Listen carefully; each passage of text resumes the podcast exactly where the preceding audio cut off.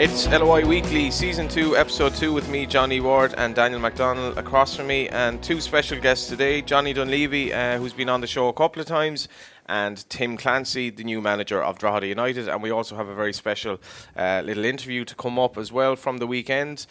This is LOI Weekly on Podcast Republic, Stitcher, SoundCloud, iTunes, Snapchat, at LOI Weekly on Twitter. Um, Daniel McDonnell, welcome as ever. Thanks, Johnny. It's good to good to be here. Good to see the two Johnnies reunited again. Um, not quite the two Ronnies, John, but two, Not quite, two John, but Johnny. we, we, we make a good duo, you know. Um, before we get to Tim Clancy, you're doing well, John. Let, let's let's update your legion of fans. You're doing well. Yeah, flying at the minute. Um, I suppose been like a lot of hard work now this last few months, especially. Um, but sort of starting to starting to see the light at the end of the tunnel and um, starting to see the reap the rewards. I suppose the hard work paying off. So ho- hopefully not too far away. Um, touch wood, there'll be no setbacks. You, you were talking last night about the training you were doing yesterday, box to box training. Explain what that was, because it made me feel tired anyway. Just listening to you. Yeah, Monday was a tough day. So at the moment, you know, I'll have sort of two days of running and two days of kind of heavy weights um, during the week and a sort of a day off in between a rest day. So Monday this week, I started off and uh, did the warm up with the boys and then did some sprint training, basically just repeated sprints to get myself used to, to doing high speed work again. And the fitness coach came to me after we had done them and he sort of said, uh, We'll finish with a little bit of volume now. So I said, Right, okay. So he said, We'll do some box to boxes and uh, a little bit of a walk at the end of each box to box as your rest. So I said, Right, uh, many are we going to do? He said, We'll do 14. And I said, Right, in two sets? And he said, No, we'll do 14 each set. Yeah. So we did, did 14 of them, uh, two and a half minute rest and 14 more, and that was the end of the session on Monday. So, um, if nothing else, I'll make a marathon runner, you know.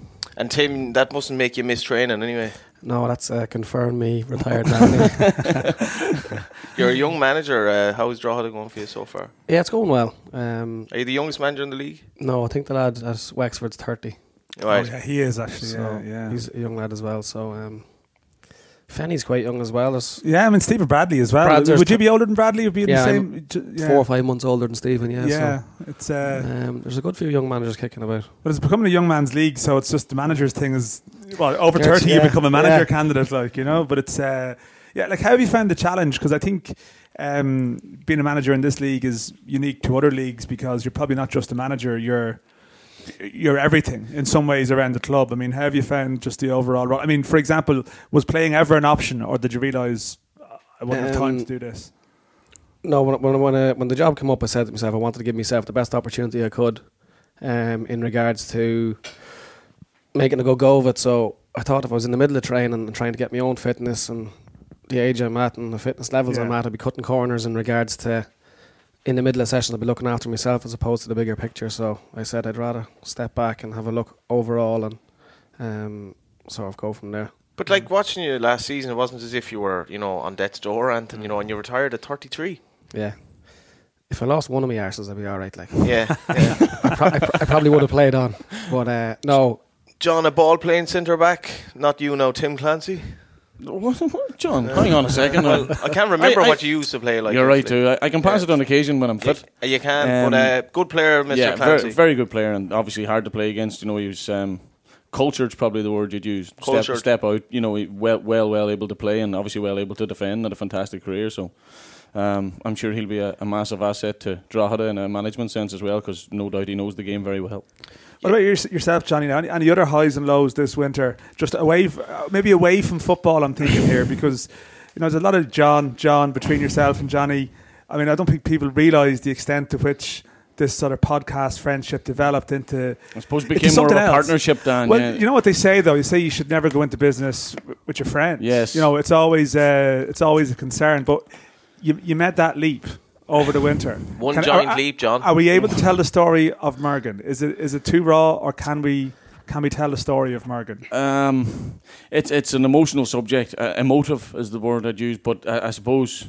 Look, you've brought it up now, Dan. So So who's going to tell it? I mean, who's going to Go ahead, John. you sure, John? Go ahead, yeah. You want me to go for it? Go ahead. Right, John. Um, So myself and myself and the boy Ward and, and a couple of other friends decided that we'd make the leap into racehorse ownership. Former friends, really, but uh, Yeah, they, they were until this fella got involved. Yeah. But uh, Who was running this s- scheme as It such? wasn't, it wasn't a pyramid scheme, Dan. It wasn't like Charles Ponzi Well, it- well, or, yeah, or Bernie I don't know. I mean, it, it may not have the same was legitimate. origins, but the end may have been. S- the end was I was, I was the head of the syndicate. Tim, Yeah. this Yes. might be boring enough now, but No, no. hold on in there. Yeah, Tim, so, by the way, uh, is from Trim, which would be a big, big racing part of the world. It John. would be, you'd have Gordon Elliott very the close bug. there and- Yeah. Yeah. Yeah. Robbie, Anyway. Robbie Power went to the kids' school. yeah. That's what his his local school was. So you'd see him quite regularly. Gold Cup winner last year, Dan, of course. A Gold Cup winner, yeah. Yeah, Your Morgan wasn't a Gold Cup winner. wasn't. John? No. He he could have been. He could have been. He won't be now anyway. He certainly won't Brown be bread. now. So how, so how did it go? Well, we got the horse, I suppose, a few months ago, and uh, he went into training with Gavin Cromwell in in uh, Meath, and he was he was doing really well. He was flying. So on a Wednesday a few weeks ago, we went up to see him. Um, all the syndicate members were there, basically. Well, almost all of them, and um, he was in great form, ready to run at the weekend. Excitement. So, oh, Excitement, excitement! yeah. Looking forward to it. Couldn't wait. You know, living the dream. I got a few text messages saying that I want to get on board with yeah, this, and yeah, this is going to be looked a million bucks. it's going to be life changer. So uh, we went to Navan on the on the Saturday and the butterflies, the whole lot. You know, you're a racehorse owner, Dan. the parade you ring. go, you can't wait. You know? Ah, I'm in there with Frank Berry, JP McManus's racing manager. So um, the horse, the horse starts off the race, and we knew he wouldn't like the ground anyway. He'd like uh, Out for a bit was, of a, out for a nice run just to get he fit. was out to, to learn, yeah, an, ed- an educational run for better Yeah. days ahead, let's say. So he comes to the first, and um, he he jumped it like a snooker table. he just might as well it might as well not have been there. The hurdle, he ran Jumped straight like through a snooker table. Yes, did you ever hear that before? I said I like that one, John. Yeah. Yeah. Um, and that sort of lit him up. He took off, and he ended up in third or fourth, and then coming round in front of the stands. Basically, long story short, he um, he ended up being pulled up. So he kind of How, uh, what was your mood as you were watching him sort of light up after the first or, or second? Thinking, Uh, well, the the mood after he hit the first wasn't great. Now I have to say because No. it was. I mean, like I had one knee and I could have jumped that hurdle better.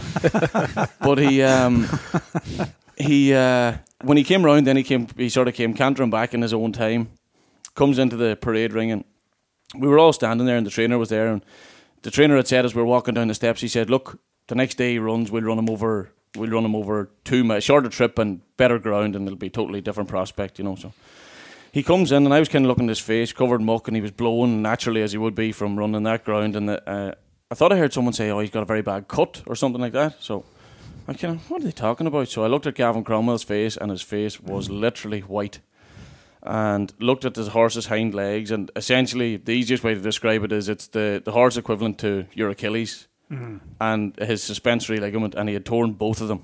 both of them. The vet said they'd never seen him before. Never. No, Like he was like uh, he's two. F- it was like if you were walking with your two feet chopped off, pretty much trying Pre- to walk. Pretty much, and he was in. To be honest with you, that was the, the that was hard to see now because he was in serious pain. He was in unbelievable pain, sort of hopping from hind leg to hind leg. Um, That was the beginning of the end, John. Really? Well, no, that was the end, John. Yeah. No, that was the beginning and the end. With the, the beginning and the end, yeah. John Small, the Dublin footballer, he dropped me sixteen hundred nicker on Thursday, and the horse was dead on Saturday. You know, so he had a good first uh, stint of horse racing. Chris. Chris, the producer, hasn't been seen since No, uh, no. since the end. No, He that's hasn't. He was last seen just walking home from Navan, somber expression on his face. Yeah. wondering what, what Yeah. he'd become. Um, so, I mean, this is yeah, just really. and, and, and how have your have people been understanding about this? Well, you know, the- the- and think- I'm thinking of your Cork teammates Mm. because you're coming back from injury yourself. and It just seems particularly unfortunate that you would. Well, the, the boys did say that associated there with certainly some relationship between my injury past and that of my horses. Um, Yeah. But we went to the training ground, went to the training ground the next day or whatever, or a couple of days later, and the, the lads were there, and they just the first the first reaction was, "Geez, they couldn't believe it," you know. But slowly, then over the next couple of days, we've a, we've a sort of a meeting room at the club, and we'd all be sitting around, and Mark McNulty would be in the background there somewhere, or Gary Buckley, and every so often you'd sort of hear. so uh, sympathy wasn't of the highest order. I wouldn't think in Cork. it's you just know? not on, John. It's not on, John. No. This stuff's heartbreaking. Bloody You're still talking. You're the still horse is talking. dead. Before we get to the, the roundup of the first um, week of games, Tim, how was the off season been briefly for you? It was eventful. Yeah, Um, you came in and you had a load of players signed, and by load of I mean none. zero, yeah. Yeah.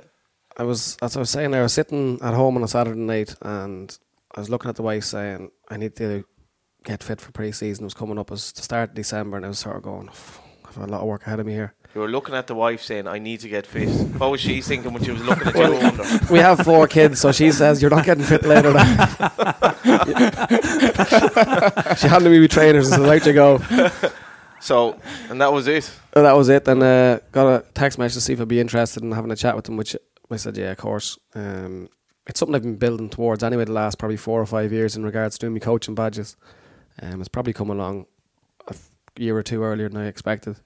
And you'd, you'd obviously like to go into the route of going in as an assistant manager or a coach, getting experience that way, and then maybe taking the leap. But listen, the opportunity came up and I couldn't turn it down. Who did you speak to? I mean, I, you've worked with an array of different managers. I was looking at the list almost last night from Pat Fenlon and people here to Stuart McCall, I think, and Mixu Paatelainen and a few others. I'm sure you can list a couple of others, but did you seek advice from any of those people or think maybe s- or, or run away from some of them and don't get any advice from them? I I, mean, think if I, if I rang any of them, they wouldn't answer anyway. So.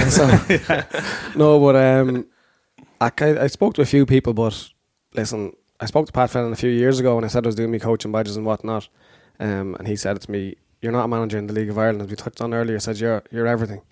You're a lot more like so. He advised me a few years ago not to do it. So when I seen him at the league launch there, he just had a little smile on his face, and I think he realised that an extra few greys in my hair and a few more wrinkles on my face, and a bit more of a haunted Yeah, look. Yeah. yeah. yeah. The the loyal fans of the first division should be happy to know we'll go through the first division later on in the show. We'll give it a good proper preview um, because Galway are in it. Galway were in it. And but in fairness, Dan, I was I was thinking how many uh, Ollie Horgan came up with a diamond of a line yesterday. He's like we could win it or we could finish last. He's, he's already laying out the he's laying out the Ollie narrative for the season. It's But, sorted. uh, let's go. You should do the weather forecast, Ollie. It'd be, it'd be, it'd be box office stuff, you know. Ollie, do you fancy getting involved in a horse? Things will now, improve. if, he- now, if, if Morgan had jumped the first badly when Ollie was there, he would have seen what was coming straight away. The horse scene is dead, like you know. but uh, right, so let's get to part one of the show, which is looking at looking back at last weekend, and uh, Dan and I were in Inchicore, and this was uh, a proverbial game of, I suppose, Wasn't it? eleven v eleven, and then eleven v ten, and you know Cork were two 0 up. The game was over. Um, attendance of twenty seven hundred and seventy one, which is a good crowd down there, on a wet night in uh, in Inchicore. But uh, I. I I thought this was a far better game than the live game, sadly enough. Yeah, I thought you were going to say like a proverbial game of two halves, but it's actually a little known proverb about a game of around five different sections, Yeah. all of which weren't really that consistent with the other because in- in- Cork going 2 0 up. But not um, not playing that well, and, and Pats were the better team, I thought. Anyway. Well, I mean, Pats were had chances, but I think well, Cork said they were comfortable afterwards, and maybe they were. They'd actually managed. Like there was a team across the whole game. The Pats had a lot of the ball, but they didn't have Christy Fagan. They had Ian Turner playing up front, who's you know who it sounds like might play there a bit this year, but is better known as a you know a different type of player. And of Jake Keegan player, wasn't fit and Keegan wasn't start. fit. So Pats did have a lot of the ball without necessarily looking like cutting Cork open. I mean, they had opportunities. I think Graham Kelly had one, but um, Cork were two up, and you're thinking, okay, this is game over. There's going to be no more drama in this game. There's, there's And gonna sit- then- and then Graham Cummins gets gets himself gets well gets himself sent off. I mean, it was it was. uh, The more I watch it, I, I actually at the time I, I could see the argument, but we didn't have a necessarily fantastic view. I think you watch the replays. I think it looks like a bad decision. It seems very. it- I, I think it's it's harsh. I think he- he'd come a long way, and then you saw the reaction, and you think, oh well, maybe we've missed something here. But, But I mean, he's following the ball the whole way. He hadn't once looked at you know Yeah. where the centre half is. It was a genuine attempt to head the ball. You know, it's just Yeah. it was a strange one for me and an unfortunate one, really. Like Did, think Tim, you- did you see it? I, Yeah, s- I saw the, the clip of it, yeah. And listen, if you're going to give that, you could be given five, six every weekend. Yeah. yeah, yeah. As a centre back, you've no issue with that tackle, have you? Like genuinely, you- Now that I'm retired, now. Yeah, Oh, yeah. so- At the time, of course. Yeah, yeah, yeah. uh, not even a free kick. I, I don't think either replay was entirely conclusive, though. You know, we didn't have the view the referee did. It didn't look to me now. It didn't look like there was intent, but the Pats crowd really well, got the at intent him. is sort of irrelevant. I I'd think, say you know, it's, the yeah, distance- it's not, it isn't relevant. Fair enough. Yeah. But Maybe the distance he travelled. yeah. Like you're looking, he's sprinting across. He has been honest to go for the ball, and then when there is a collision, everyone thinks he's at the rim 20 yards there, Yeah. and he came at pace. And it was the linesman who made the decision as well. It wasn't the referee, which is the thing. No, so yeah. so his angle would have been straight on, I guess. But um, I don't think that I don't think the send off was that relevant for Cork in the long term. I, what I would look at is Cummins had a really really good twenty minutes. Like he set up one goal, scored another, Again, McNamee scored. Sadlier scored second half. It's just fallen into place for them attackingly, Dan. And then when Morrissey came on, he made a huge difference against 10 men as well. But, but it's strange because I mean, they uh, Morrissey made a huge difference to the game, definitely, because they were falling deep, and Morrissey just got them out of trouble a bit. And that's the thing; they gave away two bad bad goals. Cork, it wa- you know, wasn't, and that's the thing I was actually thinking about. One of the great things about Cork last year was it was it the Rovers game in September, the first time they conceded. More than one goal, I think, in, mm. a, in a league game all season. And you look at it now; they've actually, if you, ca- if you away, count the. President's Cup though as well, mm. you know, so two weekends in a row they've conceded two. Yet they've they've had the goals to to be able to sort of Johnny to, to cope with that. back? Well, I didn't want to say it. He's just sort of nodding sagely thanks, away, Thanks, sagely lads. away I- I over in the corner. it, yeah. But they, it, they, maybe they have that dimension that they might might may not be as solid. Like they, they, they've made a couple of defensive mistakes. You know, the second goal in particular was a bad goal, not the type of goal you'd expect them to give away. That was a minute into the start of the second half, and you're thinking, God, they're going to struggle here. But they look, they dug in. and They, JD? they got the job done. Happy enough? Oh yeah, I think like it's probably two weeks in a row now we've showed a lot of steel um, from the President's Cup. You know, obviously being two 0 down, and then and then the Pats game. A lot of teams probably, especially when the game goes two two so early in the second half, a lot of teams crumble in that position. And um, the you know the easiest thing probably at that stage is to lose a game when you're down to ten men, especially. But um, it it took a lot of grit and a lot of a lot of steel, as I say, to, to dig out a result there. And um, you know, in the end, it was a fantastic win for us. I, I just to talk about Pats, and I, I was very encouraged by them uh, this season. I think with you know Duna and Markey both came off the bench. Fagan wasn't playing. Keegan came off the bench, and um, Thomas Byrne is obviously injured. But they Oh, yeah, yeah. they have um, Killian Brennan as well. is out, Killian right? Brennan Yeah. was out. Like um, Tim, they've a lot of talent in the team. Garvin, I thought, ran the game for much of it. Maybe a few sloppy passes second half. But um, did you know much about some of their new players? Well, Toner came in and played well. What do you make of Pats this season? Listen, I think everyone last season expected Pats to go on a run throughout the whole season, saying, listen, they won't be down there. It's a false position that they're in. Um, having started now, as John was touching there, that they were 2 0 down to go back to 2 all, a man up with practically 45 minutes to play, everyone would have expected them to go on and win the game. The fact that Cork dug out a result, um, got the win, it makes next week against Bray a massive, massive game for Pats. Um, people probably looked at Bray going up to Dundalk and expected that they'd lose and they'd be going into the uh, Pats game on a downer maybe, but looking at Bray haven't got a great result up there, if they can get a win next week, I think that puts pressure on Pats as well. Definitely. Uh, Was there, was there something a bit softer about Pats? Because people say that they're easy to play against. Did you find that, or were, were they less mentally kind of, um, I suppose, strong than other teams? Listen, I think they'll have uh, games where they'll be unbelievably good because of how they play. When, it, when when it's on form, it's passing out the back, and the way um, Liam has them playing, like it's very attractive football, and they have exceptionally good players as well.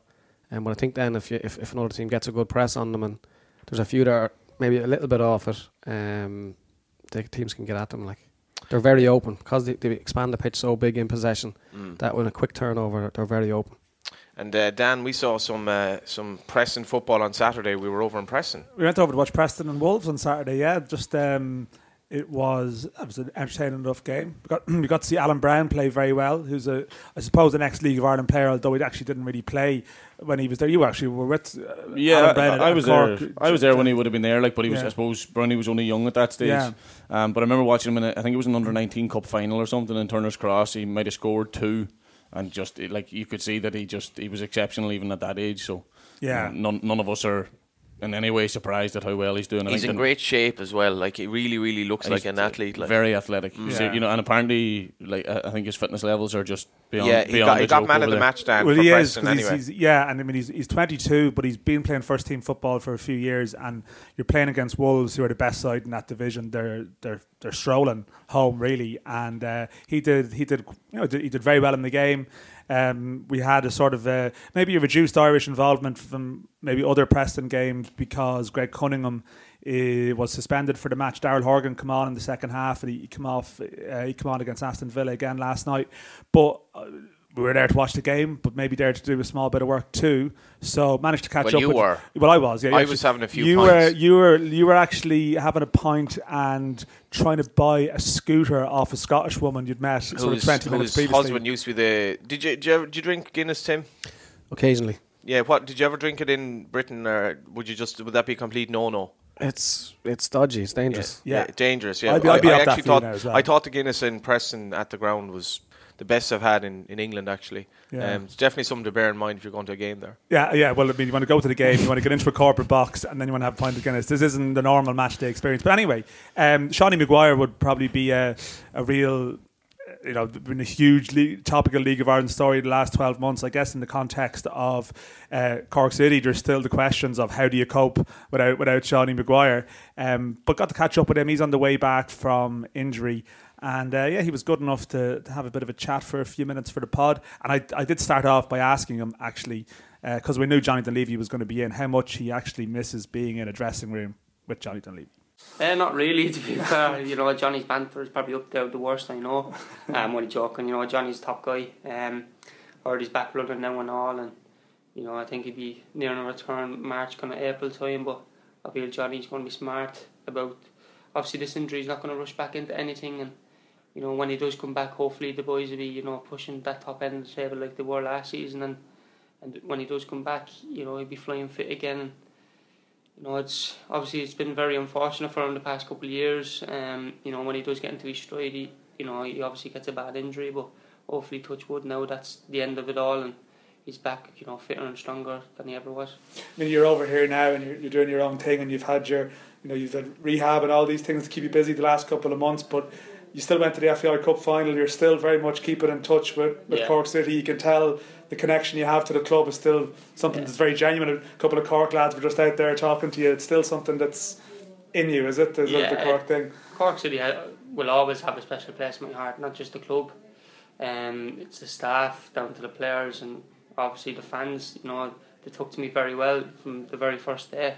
You know, when things were going hard for me before, you know, scoring a couple of goals in my debut, and you know, to go on and score, you know, a record of goals and win, uh, you know, a lot of trophies is um massive. And, you know, it's a special club and it's a special city. Um, I'll say it time and time again. Um, love living down there. You know, obviously met my girlfriend down there. Um, you know, I've a lot of you know good friends that are going to be friends for you know probably the rest of my life. Um, you know, they're over and back. You know, a few of the boys come over to watch a few of the games with us, and you know, whenever I do go back, you know, to to Ireland, I, I most time go back to Cork. Um, obviously, my my man don't like me saying it, like, but it's a home from home for me. Um, from now on, you know, it's a bit, bit weird now. You know, tuning into the League of Ireland last night. You know, myself and Dara sat down and watched the Bohs and, and Rovers game, and you know, it's weird not being being involved in the League of Ireland anymore. But you know, I'll be I'll be Cork's number one supporter now from from now on, probably on, until the day I die. Like, um, Yeah. but you know, it's it's a special club. I say it's the best in the country. You know, the supporters, um, you know, the staff and the boys are all brilliant. You're keeping. I mean, you're keeping an eye on results, and they had a win last night that was full of character and a lot of the qualities that you would you would remember. I think you know the the season start last year up in Finn Harps with a Yeah. with a sort of a narrow win, and you know that you know that group and the character that's in it, and they seem to have that winning habit now, don't they? Even if things aren't going great for them in a game, they still know how to win. Yeah, big time. You know, if you go up 2 0 and um, down to 10 men, you know, the team, you know, obviously 2 1 before half time, and, you know, you, you can see it straight after half time, and it's 2 2. A lot of other teams will crumble, and, you know, I look to see the game out, and, you know, hopefully just get one point. and obviously, you know, you know, Sad's, he's, that's what he's capable of. I wouldn't be surprised if he actually tried to score from a corner. That's the type of player he is, and it's going to be a big year for him. Yeah, I feel I feel he's going to be the next one to you know to you know to take the League of Ireland by the scruff of the neck and um you know it started brilliant for him for him like you know he couple of assists in the goal last week in the President's Cup and then you know scoring a goal last night and I feel now for the next you know couple of months he'll be the one to watch. yeah. I mean, there had been a bit of chat over the winter that he'd really been working hard and probably looking at yourself and, and looking at other people and, and what they've done. I Yeah. mean, is he someone? You, I mean, have you spoken to him about that and sort of about his his goals and just what you need to do almost in the off season to, to get to that level? I'm still, I'm really good mates with Sads like and he worked really hard off in the off season. You know he's putting a bit of you know bit of strength into into his upper half of his body and I even met up with him a couple of weeks ago and you could see it in him. He looks fit. He looks strong, and uh, you know that's obviously what Cork need. You know he plays left wing there and you know he can play anywhere across the front four. Stick, him up front and he'll score goals. He can score all type of goals. Um, you see that you know, obviously last night he scored in the corner, and then last week scoring a goal from 30 yards. And, uh, yeah, I've spoken to him about. You know, his his ambitions are to you know finally get over to England, but I think his main priority now is you know to to win trophies at Cork and you know do the best the best he can do for for the club. Um, but eventually he does want to get you know back over across the water and play at the high, highest level in which he thinks he can play. Will somebody wake me up there when Seanie's finished, please, lads? That's, jeez, that's hard to listen to. His accent, though, Jesus, like that Kilkenny Waterford accent, like it's fair raw, isn't it? It's a good job he can play football. Mm. Mm. I couldn't listen to him for too long now. Do you miss him? I miss him every day. Yeah, every day. Every day. You- nah, you- he's a, he, he was great around the place, and I have to say, brilliant. Uh. And he, he made a, he made very uh, strong points about Sadlier there, a fella you um, really fancy to do well this season. Um, I had a speculative tip that he'd be top scorer. I think you might have backed him for top scorer, Dan, I did. twenty five to one. I did, We're I hoping did. he'll take the penalties if that's the case. But but um, he you know it was notable that he was talking about him, John, in such glowing terms. Yeah, I think. Look, everyone can see the ability that he's got, and I think he, he probably showed you know some glimpses of it towards the end of last season. But with a full with a full off season and preseason under his belt now, the work he must have done in the off season was incredible because he's come back in in you know really top class shape. Um, sort of similar to similar to Browne in the sense that he's the shape of an athlete about him now. He's strong and he's quick and um, look, his te- we all know the technique that he's got. So he he's got a, an incredible amount of ability and I've, look, he'll have a great season, no question about it. Yeah, And Tim, how good was Sean Maguire when you were playing against him? Yeah, Sean was was was one of the players in the league that you knew if you're up against. He can hurt you in behind. His link up plays. He's very strong as well. Very As you touched on, like for the ball, he can hold it up well. So even if you leave a bit on him, he could roll you or he just take take the knock and go again. So, but he had that pace to get in behind as well. And listen, it's no surprise that he's he's gone gone gone across and done so well. It's an inter- it's an interesting time for him now because I, I did a piece for them for the for the newspaper as well, just more on Preston matters and.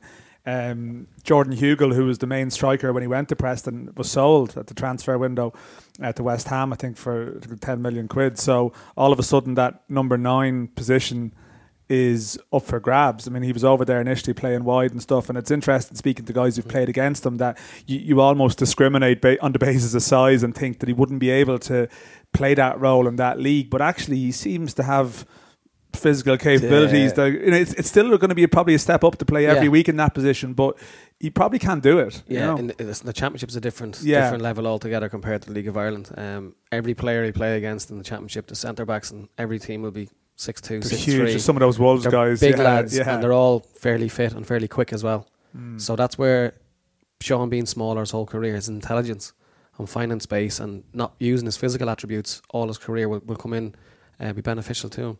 The goal he scored, the one that really impressed me last year was against Bray in the Cup, I think it was, up at our place when it was whipped in and he's gone and attacked it. It reminded me of actually like Ronaldo's header against Incredible Roma. leap, like Yeah. Oh, But that, so- might have been his last game, I think. Was, Was it? it? Or- It might have been. towards the end of it. Yeah, it was a Um, league game. I think, Incredible, yeah. like it was a league Yeah, game. no, Yeah. It was crossed in, he went in, he bust in between the centre halves and he just banged the header right in the corner and you're sort of going, Yeah. that's that's just a player at the top of his confidence, but also show bravery, uh, strength, technique, even heading the ball and everything. Like it was, it was phenomenal. And it'll uh, so much is going to rest in him now. Then maybe for the rest of the season, Preston's playoff hopes. Well, uh, yeah, we'll see because they, they, they, it seems like all the players they have are versatile. Like they have a number of attacking players. Well, they have, they have Moult who's come down from Scotland, but they've uh, Barkhuizen who scored against Villa, Callum Robinson be playing up front. Names that might mean much to sort of League of Ireland people that are listening, but they can all play wide, but they can also play through the middle in the way that they play. So um, he's definitely going to be involved. You can just tell by speaking to people there. Um, it's, he's, he's, not, he's, he's, he's not just like a, a new lad who's doing well. He's actually a key player that they're really looking forward to to getting back. But obviously, he's still sitting watching the uh, sitting watching the League of Ireland with Daryl Horgan on Friday night. I'd Probably say through uh, through through closed uh, hands. It's slightly difficult fingers. for Daryl, maybe with just his brother, obviously Kevin and goals for Rovers, and the game just didn't didn't finish that well from. We're not going to maybe review every game in detail. This 'cause we, was a we need to move game. on to the first division, And- but I think we have to talk about Bohs and I, Rovers. I but said to see at the weekend as well. It, it reminded me a bit of you know the old days when the League of Ireland was on telly, and you were trying to promote it to your mates, and you were like, "Oh God, like another crap game here." It doesn't happen very often now with summer football and all that. First of all, the pitch wasn't great, John. The the you you know the the game was certainly not great. Um, did you watch any of it after? Or? Uh, no, just whatever highlights that I saw on um, on Twitter or whatever. Didn't didn't really see much of the game in general. So uh, you know, I don't know what sort of game it was, but obviously um, a huge result for Bohs, first time out in the season, and particularly after going particularly after going one down. Um, but I, I think that. Um, Keith Long's done a phenomenal job at Bohs.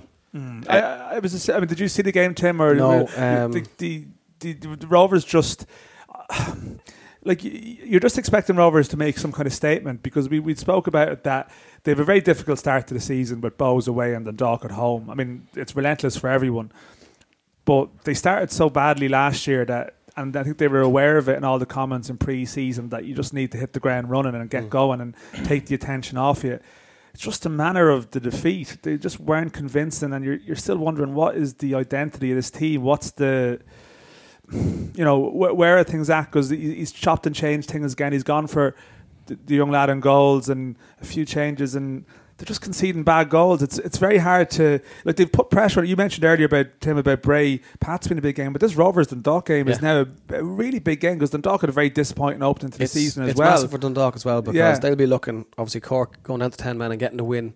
That's built momentum already Big this time, season for them. yeah. After the President's Cup as well, coming back from two 0 down, so they've built momentum going into the next game. Now Waterford won't, at home won't be an easy game either, but even with the Rovers and uh, Bohs game, for first time out, having been off for twelve weeks in the off season, whatever, to go into a derby match, it's it's one where it it is the one game where Rovers and Bohs fans will both say that's the one you can't lose. yeah, It's the one you cannot lose. The weather being the way it was, with all the um, videos in the off season in regards to Bohs doing the they done a brilliant one from what is it? The terrace is not to be- Yeah, yeah. That was brilliant. Like so, there, there was going to be a good crowd at the game there. Um, the weather was horrific. The pitch probably wasn't great. So going into that that environment as well, especially when you have new players in your team, lads not from inside the league, lads came from abroad yeah. um, and they're playing and it's just thrown in the deep end. So it's it's it's understandable as well. I know people are looking and say, "Oh, it's not a great advertisement for League of Ireland football." as You said yourself there, Johnny, but listen, I played in Edinburgh derbies where Yeah. both both teams were footballing teams and never a pass was made. Yeah. It was literally the ball got in the way of a fight, like, and that's Yeah. the way a lot of derbies are. Um, so it, there, it is understandable where, as you said, it's not it's not an advertisement for the league. Well, it was like- still kind of engrossing, but like some of the pitches, you know, at the weekend wouldn't have been great, and Daily Yeah. Mount was a bit soggy because of. But um, I, I think the killer for Rovers would be that, and if it is that type of game, as you mentioned, and I think they probably just realised that you just had to battle, and they didn't Yeah. play great football, but they were one up, and you're almost thinking they just played the percentages a bit. But But the- the then you get the then you, then you get the basics right. You can mm. see yeah. you can see two set piece goals that but when they were one that doesn't up, reflect well on. it, on it, it looked thing. it looked like they were kind of just waiting the game away, like as if because they know they'd no pattern of actually kind of you know dominating possession or anything like No. that. And wh- when I was looking back, what really surprised me was Ronan Finn, Brandon Miele, and in particular Lee Grace did not play well at all. Lee Grace had one, uh, probably the worst game I've ever seen, and I really rate him Tim as a centre back. Galway, yeah. And obviously the Horgan gamble was one thing, and we can all say in hindsight why was he playing. But like I just looked at Rovers in the second half as like, where are they going here? Like you know, there was just no pattern to what they were doing, and um, I thought they were an absolute shambles. And in fairness, Bradley and Shaw after the game they didn't hold back. They said this isn't good enough, you know. But this Dundalk game now is just enormous for them. Like if they lose on Friday, Yeah, it's just when, there, when there's just comments with some home truths are told in the dressing room and stuff. But It's one feel- game in, though. But it's, It's a derby. one- it's, it's a derby game game when you know Emotions the- are high. the- Yeah, and yeah, but it's it's one game in. Like, how can we be having almost like a crisis chat already? Like, you know, True. it's just like, and and Bohs on the budget they're on. They have a lot of young players. They didn't. Bohs midfield was poor for much of the game. They were totally outplayed, and they win three one. I'm just like over to the chip fan to celebrate as over well to after the the chip second fan, goal. yeah. Um, but I, I don't know. I, I just thought it was. I thought Rovers were very very poor, and uh, some of their key players were very very off the, off the color. Um, Yeah, I, So-. I think you're probably will get a response. We'll, we'll look ahead to the game. I think you will get a response from this week, but um, sold out at Dalymount. Huge crowd in Waterford. A game that nearly didn't go ahead, Dan, and a big win for Waterford. Yeah, I mean, I think we'll, we'll run through the rest of the games when we're, we're previewing the other ones later on, almost. But yeah, big win for Waterford, big win for Limerick for Bray. I think in terms of for Bray the draw away at Dundalk, that I think uh, the interesting thing for me about the weekend is it's the ten team league, and we thought maybe that Bray and Limerick might be the two weaker sides this year. Um, and may maybe over the course of 36 games, it may well be so.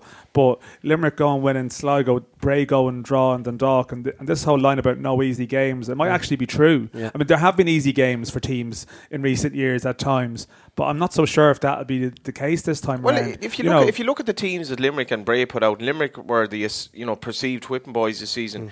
Limerick actually had a very solid, experienced team out, and so did Bray. Really, Well, you Bray, know, you'd know the Bray lads, exceptions. Tim, yeah. Yeah, we, we played Bray in pre-season, and listen, if they can keep their starting eleven, maybe 12, 13 players fit, they'll have no problems. I don't think. Really? They've, they've a lot of experience there. They've got Aaron Greene in the team. I think Aaron Greene is the best striker in the league now since Sean Maguire's left. Really? Yeah, I think Greene were pace wise. Um, he's strong. He's clever. Very, very intelligent footballer. He can play nearly anywhere. Yeah, he can play right. He can play left. He can play off the front man, or he can lead the line as well. Um, with Gary McCabe then in behind him, if he can get guys on the ball in the right positions, um, he's lethal as well. Like, Let's touch on Bray. You were there um, before we go into the first division. Um, you, you, I, I guess y- y- did you have the option of staying on, um, or what happened with Bray in the end? Were, were you just like, you know, I, I'm going to move on? What was your experience like at a turbulent kind of time at the Carlisle grounds? Yeah, it was it was it was it was a weird season last year. Um, I think in the in the off season this time twelve months ago, everyone looked at the, the squad and we brought Greener in, we brought Gary McCabe in, and a few others. I think everyone looked and said, "God, it'll be interesting to see how that goes." Um, after the first round of games, and coming up to the break, I'm really sure we were second in the league behind Cork. So we we played you in the game in Turner's Cross, Yeah. and it was a very big game at the Yeah. time. I remember. I think I remember. Practically sold 2-1. out, John. I think I probably I think I scored that night actually. Did you? I don't think I was marking it. To be honest. Are you sitting comfortably enough in the chair Yeah, there as you said right, that? no, yeah? it's all right. Yeah. Doesn't Anyway, but yeah, that was that was a really big game at the time. Yeah, And Bray, Bray were a good side with at that time when they had all their players fit and all that. a very good side, Mm. very like a lot of very good players, as as um, as you're saying there. You know what I mean? So um, we knew coming into that game that it was going to be very tough, and it, it turned out as that. It was it was a sort of a nip and tuck affair down there. So But not enough was made about the players, though, dur- dur- and not only last season, in previous seasons in Bray, when you know Trevor Croly was in charge, Yeah. and the players, the, the professionalism the players seemed to show, like for uh, you know, to me was was very very admirable. Uh, what was it like being a player at Bray last season? Um, listen, it, it was difficult. We never. I'll say it now. We never once missed a missed a payment of wages. That was all. The statement did come out and all, and it was like it was. It was, it was half time. half time of the Dundalk game. Yeah. We were losing three one. We lost the game three or four one, I think it was. Yeah. And at half time, and then listen, Harry Kenny was unbelievable how he dealt with the whole thing because he went in after the game and everybody's there going, "Bum, what's happened?" And he goes, "We've lost three or four one. What do you mean what's happened?" Then he said there was a statement released at half time. So we were one of the last ones to know as players. We had to get on with. Then we had another meeting the next day, um, which we spoke to the chairman and listen. They said to us that there mightn't be wages past Friday. They can't guarantee wages past Friday. So we says, right, that's fair enough. And then we, we asked, could we leave? And the club said, no, we won't stand in the way of anyone leaving. But then I think it, a lot of clubs showed interest in the players because of how well we were doing. And he says, well, no, no one's leaving for for nothing. like. nothing. So, which is fair enough because we were under contract. Um, we got paid monthly, but we got an extra wage then on the Friday. So that our next payment was due a month after that, which was when the window was closed. So there was uncertainty between us there going, you're telling us there's no wage after Friday, and we won't know now until the window's closed. And then when, if we don't get a wage, we can't move anywhere then. So that's where the players were sort of um, a little bit left in. Bit of limbo in some yeah, ways. bit of limbo. We, we, we, we wanted to change it then to get paid weekly or fortnightly, and the club said no. In fairness to them, they honoured every single contract that, that, that was there. Nobody was owed money. So, but that, that period of about five weeks, then I think we lost five games in a row. Mm. It So did affect you. It, it killed us. It killed, Killed us in regards to momentum because I think we still only finished seven points off And Rovers th- or something. This was the, Yeah. the, the irony about all of this was with Bray's financial trouble, the way they were going, they could easily have gotten top four, which would have been huge Eu- European Europe, money, yeah. and everything was actually kind of fine for the next you know while. yeah, And and it probably was derailed by everything off there was, the there was a little bit as well. Like, but listen, these things happen anyway. But and then, but you, you have to learn from this that you were playing with a club that was disconnected from the fans last year. This can't happen at Drogheda because you have to in, in, you know embed yourself in the community. Or You have least to. That, that, that, that's your bread and butter, more or less, where it's your local community. You have to t- uh, get into involved in the community as much as possible. Um, you were saying there earlier, John, off off air that Sean Maguire and they're going to schools and stuff like. yeah, That's what you have to. You have to tie into schools. Um, it's very hard now to go and get, as you're saying yourself, advertisement for League of Ireland football. It's hard to go and get a, a teenager at 16, 17 to stop supporting Man United, Chelsea, Arsenal, Yeah. whoever, and go to a League of Ireland game. You have to get them at a young age. Yeah. If you get them at a young age and they go and they get that feeling of, oh, there is like floodlights and there's there's the pitch and the players are very up close and they get that atmosphere. And if it is a good game, then they get hooked.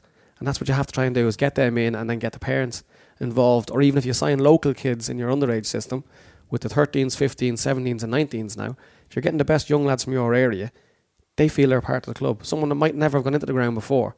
If you've got 17 year old there, the parents might go, come on, go down and watch They have, they play." have the connection. Because my kids at my kids are Drogheda player, and then they might continue on then. because that's it. I mean, I want to ask you about you. I mean, you spent the bulk of your career in Scotland, and um, you know, Scottish football is often talked about in the League of Ireland context. There's always comparisons drawn, um, and I mean, Scottish football hasn't been perfect. They've obviously Mm. lost the TV deal that time, and the likes of Gretna. There's been there's been problems there, but generally the support in Scottish football relative to population is incredible. It's, it's the best support in Europe. Yeah, and it's um, so, but how is that, how does that work on the ground as such? Because you've been at clubs, maybe you know Kilmarnock, and not necessarily the the Glamour clubs because you were at Hibs, but Motherwell. Like they they, Yeah.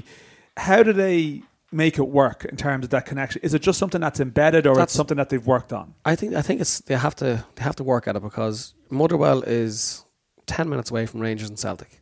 Yeah, So if you're growing up in Motherwell, right, and you're a kid and you see Celtic in the Champions League and winning trophies every year and Rangers the same, you're obviously naturally enough as a kid going to go, I'll support that team that's ten minutes away. yeah, So it's it's it is the club then trying to get into the community and get the kids at, at a young young age. Maybe listen, I know Drogheda do it at the minute where they bring underage teams onto the pitch at half time to play games. A lot of clubs do it. You see it all the time, like, and that's probably one way of getting them involved and they play on the pitch and whatnot and keep them happy that way. But Kilmarnock's the same. Like it's the majority of, of, of kids when I when I lived in Kilmarnock were walking around Rangers jerseys because it's it's only up, up the road like Yeah. 20, 15, 20 minutes away. So you're sit- sitting around Kilmarnock have a stadium of 17,500 and they- they're getting gates of 2,500, 3,000.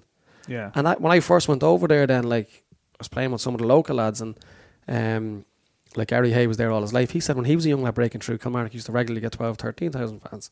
right. But now that like they're, they're constantly trying to fight against the old firm and whatever else, that the fan base just dwindled away. But it's still, but it's still functioning as Yeah. a, as a league. I mean, the, the kind of thing you experienced at Bray last year ain't going to be happening in Scottish football, No. really. I would think not at the, not at the SPL level. No, no, no, no. Yeah. Um, listen, I, I, I an touched on it. industry. I, I'm, near, I'm nearly sure, yeah, it is. But that, that's the other thing as well, though, that you touch on with media wise.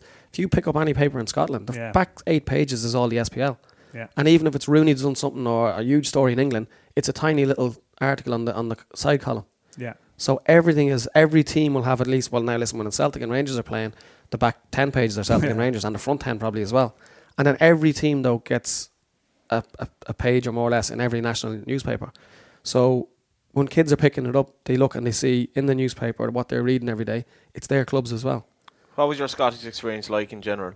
I, I really enjoyed it. It was brilliant. Like, um, I went over to Millwall as a kid, and naively I thought that Millwall was like every football club. It was absolutely mental. Like, it was mental. There's uh, Richie Sadlier was there, obviously, when, when I was there, um, and he was brilliant. Like, again, there was about 12, 12, 13, 14 Irish kids, all between the ages of maybe 17 and Sads, I think, was 22 or 23 at the time. And like, it was just, right, you're finished training, lads. See you tomorrow morning at half nine. And you're sitting there going, it's one o'clock in the day. What the hell do I do? Yeah, and they go, I don't care. Just be here for half nine in the morning. And we're there going, fair enough. We're all living in digs on the same street or whatever.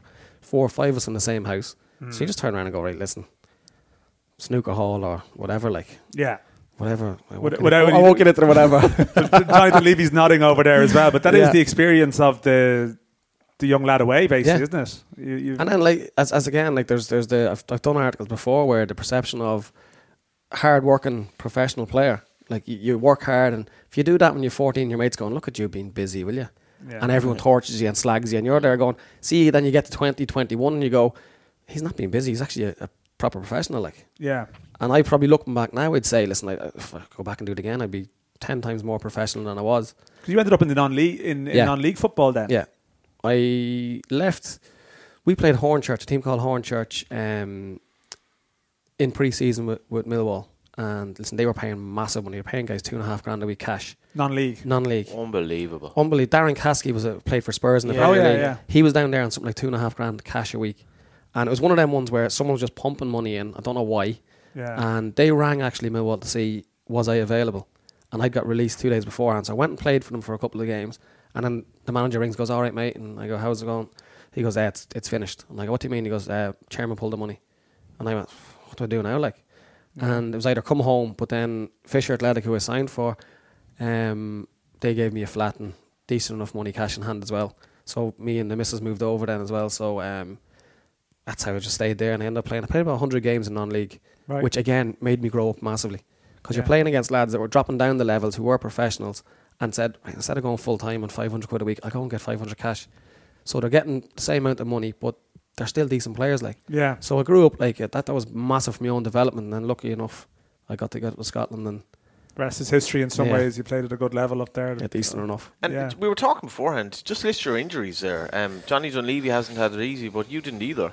Yeah, we'll, I, we'll have a competition here. I know. Yeah, um, syndesmosis in my left leg, which means you separate your shin bones. Have you done that, Johnny? No.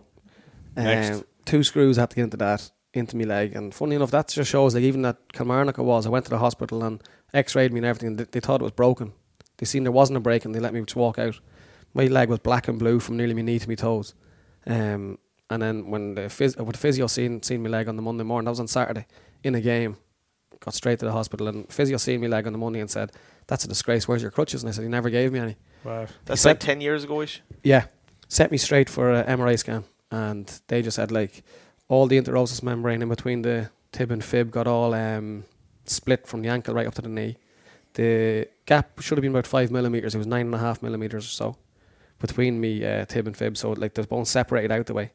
Um, I ruptured two of the ligaments in my ankle at that time as well.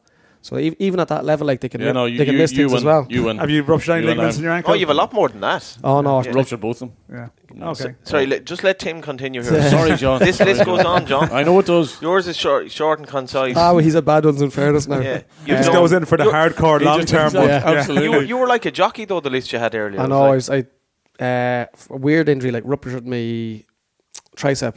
Took the tricep off the bone. How'd you do that? Um, playing against Rangers, and it's probably the first time ever Kris Boyd's tackled anyone. He never tra- chases back. I was playing left back, and I've gone to clear it down the line, and he slid in. I've seen him, so I've crushed and turned out, and he's took me standing leg, so I've put my hand back to stop myself falling. And as I fell, the elbow popped out. And when I did it, then the tricep obviously got damaged, and they tried to rebuild it. And doing similar runs to yourself the other day, uh, it was I was wearing trainers and it started raining. Tried to turn, slipped, put my hand down, and just took it clean off the bone. So that that resulted in six months out with a Wow. ruptured tricep. Um, snapped me Achilles, which I missed maybe ten months with. Osteitis pubis I had for about eighteen months. Um, cartilage cleaned up my knee a couple of times as well. Just stuff like that, and the other elbow as well. I had an operation on that just to clear dead little debris in it.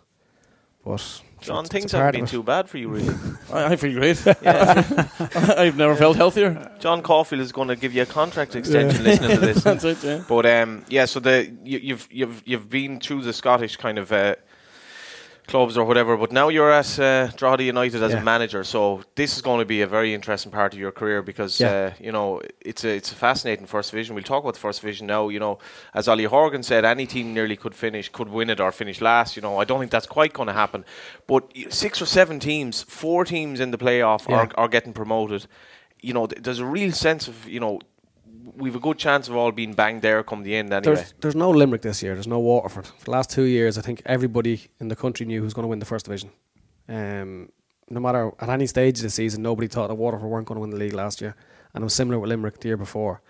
Um, I don't think there's a standout team this year who you can say right now, yes, they're going to win. Now, I still do think Galway are probably the ones to to look at because they're full time. Um, listen, there's no one else in the first division. I think that's made a signing as marquee as bringing Ryan Connolly from Rovers back over. He's a fantastic footballer. Danny so- Furlong as well. Furlong as well. Come up, scored a lot of goals at Wexford. Um, when they got promoted with Got Shane a couple of years back. he got about thirty goals that season. Yeah, Yeah, he scored a lot of goals. So, um, listen, they've made some good signings as well. Uh, so you probably look at them. And as I said previously as well ago, if anyone finishes above Finn Harps, I think they'll be very near the top of the league as well. yeah. John, your your local club Finn Harps, they've they've done an interesting thing here. Not only have they John O'Flynn, but they've the O'Connor brothers. Uh, that which is a hell of a strike force. Wouldn't be able to place in the Premier Division. No, not at all. Um, you know, very, very high profile signings, and um, Ollie tends to sort of pull a rabbit out of the hat every now and again with signings like that. And obviously, the two boys and, and Timlin as well. And Timlin, Yeah, Timlin yeah, coming that back as well is a great one, signing. like, yeah. And even getting even McCourt signing back. Paddy you know, McCourt. Paddy McCourt is genuinely. I've said this before as well. People think I'm mad, but if you actually look at Paddy McCourt when he was in top form, he's. I'd pay to watch him before I'd watch any other player in the world. Well, That I- I- includes Messi and anyone else. It's just the way he doesn't do a trick. He doesn't do a Huh. trick, but he just glides past people. You probably played against him in Scotland, yeah, did you? would have played against him a few times in Scotland. He came in to train with Hibs when I was there as well. Um, and it, it's a weird one. Like you can look at it as he got older, he went from an out and out winger, just taking players on to he now sits in the middle of the pitch and just splits defenses open with passes. Like which shows how, how good of a footballer he is. Mm. Well, I was up there last year, and I must have been. Um, I had a couple of days off or whatever with me knee or during the middle of the rehab, and the, it was the game that they played um, against Sligo in Finn Park. Went for past about six or seven. Of them. And he just about five minutes before that, someone turned around to me and they sort of said, "Oh, you know, McCourt's tired. You know, his legs are gone. Take him off." And the next thing he picks up this ball, and genuinely, it, that was the, past about six or seven players. it was the best goal that I had ever seen Yeah. that I at a game that I had been at. I mean, I, like I was stood there completely speechless. The pitch was terrible. It was a wet night. It was just there was you know the game was nip and tuck. There wasn't much happening. And the next thing he's just gone. He's just gone on a messy run and dinked the keeper. Yeah. It was just like I've, I talked to a few of the boys up there that I would know as well, and they just said like in It's days in training that they'd be doing shooting drills and things, and you know some of the boys would be having competitions with each other, but none of them will have a competition with him because he'll be putting Yeah. one in the top left, one in the top right, and one he'll chip the keeper, and that'll be him done. Sure, even going back when he was at Rovers, he had three goals in the from the one game I think it was in the player to, or the goal of the month. Yeah. And he was at Shamrock Rovers. I think it there might was a be game against, against Derry or I something. think, was I it? think it was a game against Bray, and I, they might even have lost that game, or I don't know. Was it? Was it three da- goals. Was it Daily three, I think it was nearly three goals, Yeah. and, he's the, and he was in the play, uh, the goal of the month. Yeah. All three goals in the same game. How will the O'Connors get on, Dan? Do you think? It's hard to know. I mean, you know, Michael's had a sort of an interesting winter, and that it looked like he was going to leave. He's actually had an interesting couple of years where he went from Dundalk, and I, I don't think they were too unhappy to see him go at that point for whatever reason. There'd been a bit of a fallout there. He'd gone to Shamrock Rovers, looked like he was going to be their number nine. Seems to have fallen out of favour there. Looked like he was going to move to England over the winter. That didn't go through. He's had a lot of near misses.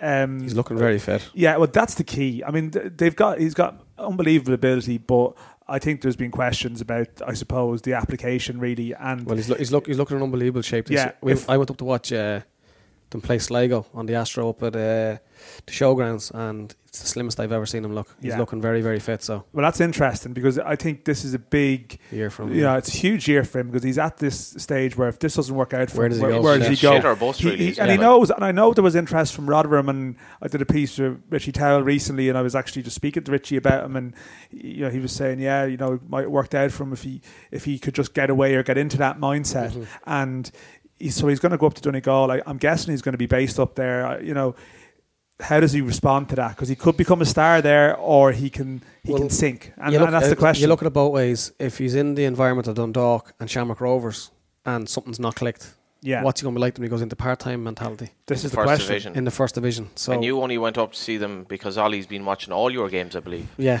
practically every game. And it, was, it was my wife's birthday as well, so she loved that day. So she had go to watch Finn Harps against Sligo on the AstroTurf. It's a real romance. Yeah, oh, you're romance. playing. You're playing them in, in the probably the game of week one. I would argue. Um, but Ollie's done his homework on you. Oh yeah, every, every preseason game I turn around and he's looking at me. So Was he wearing know. shoes and socks? I, I, I couldn't tell. I couldn't tell. But uh, no, listen, he puts the work in. Like as I was saying earlier, he was on another another on a Tuesday night against Bohs against Longford in the AUL grounds, raining, rain belting down and all. And I think Ollie is a teacher, so he's in in for school at half eight in the morning, whatever it is. And there he was at the game watching watching Longford doing the notes. So he puts the work in. Like Let's okay. Let's talk about the. You, you start off with the blank canvas really because you'd no players signed, and uh, as a manager, I've often wondered. It's kind of like putting together like two two lovers who've fallen out. You tell one to go to such a restaurant, you tell the other to go to such a restaurant. Do you say to the player, "Well, I've already signed like two or three players have already given me their word that they've signed, even though they haven't." Right? Do you say this to them all, kind of individually? Sorry, I- what, what, what? I, What are you talking about? I wasn't. I wasn't that clever now. in. Yeah. So what I'm thinking trying, about what now, I'm- maybe I should What, I, have. what I'm trying to explain is What do you do because in the you've restaurant? nobody- you were in a restaurant last night because you've nobody with signed, Dunleavy. because you've nobody signed, right? Mm, how do you, how do you say? Well, I've nobody signed, but Yeah. will you sign anyway? I've no idea how good the next player is going to be, whether Yeah. anyone will sign. So do you kind of say, well, these boys are going to sign as well? So you know, I already have like the the, the, the I suppose the Core. the, the the core or Yeah, the, the bones of a team yeah, there. So how did it work when you had nothing Um, signed, nobody signed, and you're an unproven manager? Yeah, well, that, that's what it was like because I was an eye opener for myself as well. Um, I think I've said that as well. I've, I've never drank so much coffee in my life. I'm going to meet players in cafes all the time, Yeah. and just having coffees. I'm just sitting there looking at them, and they must be saying, "What's this fella had altogether? Are like?" you an espresso 20 man years ago, you would have met them in the pub, I'd say. I mean, it just goes to show how things have professionalised you over time. Americano man or macchiato, flat white? Ah, What are you? Basic, basic, Basic. Billy, myself, and a cappuccino. Yeah, cappuccino. Sound, sounds great, but it's just a normal little I'll drink. So, yeah. but um, How no, did the coffee meetings go? Well, that's what it was. You, you, you turn up and you got to say to them, listen, this is what I want to do. And as you're saying yourself, they're sitting there going, well, we've no one signed. Like, and I go, oh yeah, I've got a few more lined up and speaking to a few more today. And that's what it was like. Um, and thankfully, thankfully, everyone, everyone bought in and we're fairly happy to, to, um, to sign. And listen, I think with the budget that we have, it, it is it is a rebuilding rebuilding phase. And listen, we had a few decent enough results in pre-season, so I think people might get carried away with that. But Mm.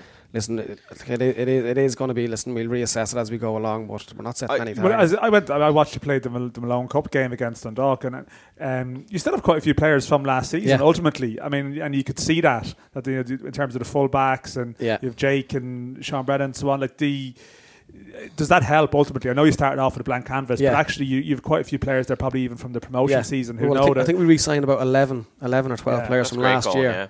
And uh, in, fairness, in fairness, like listen, a lot of them are young as well.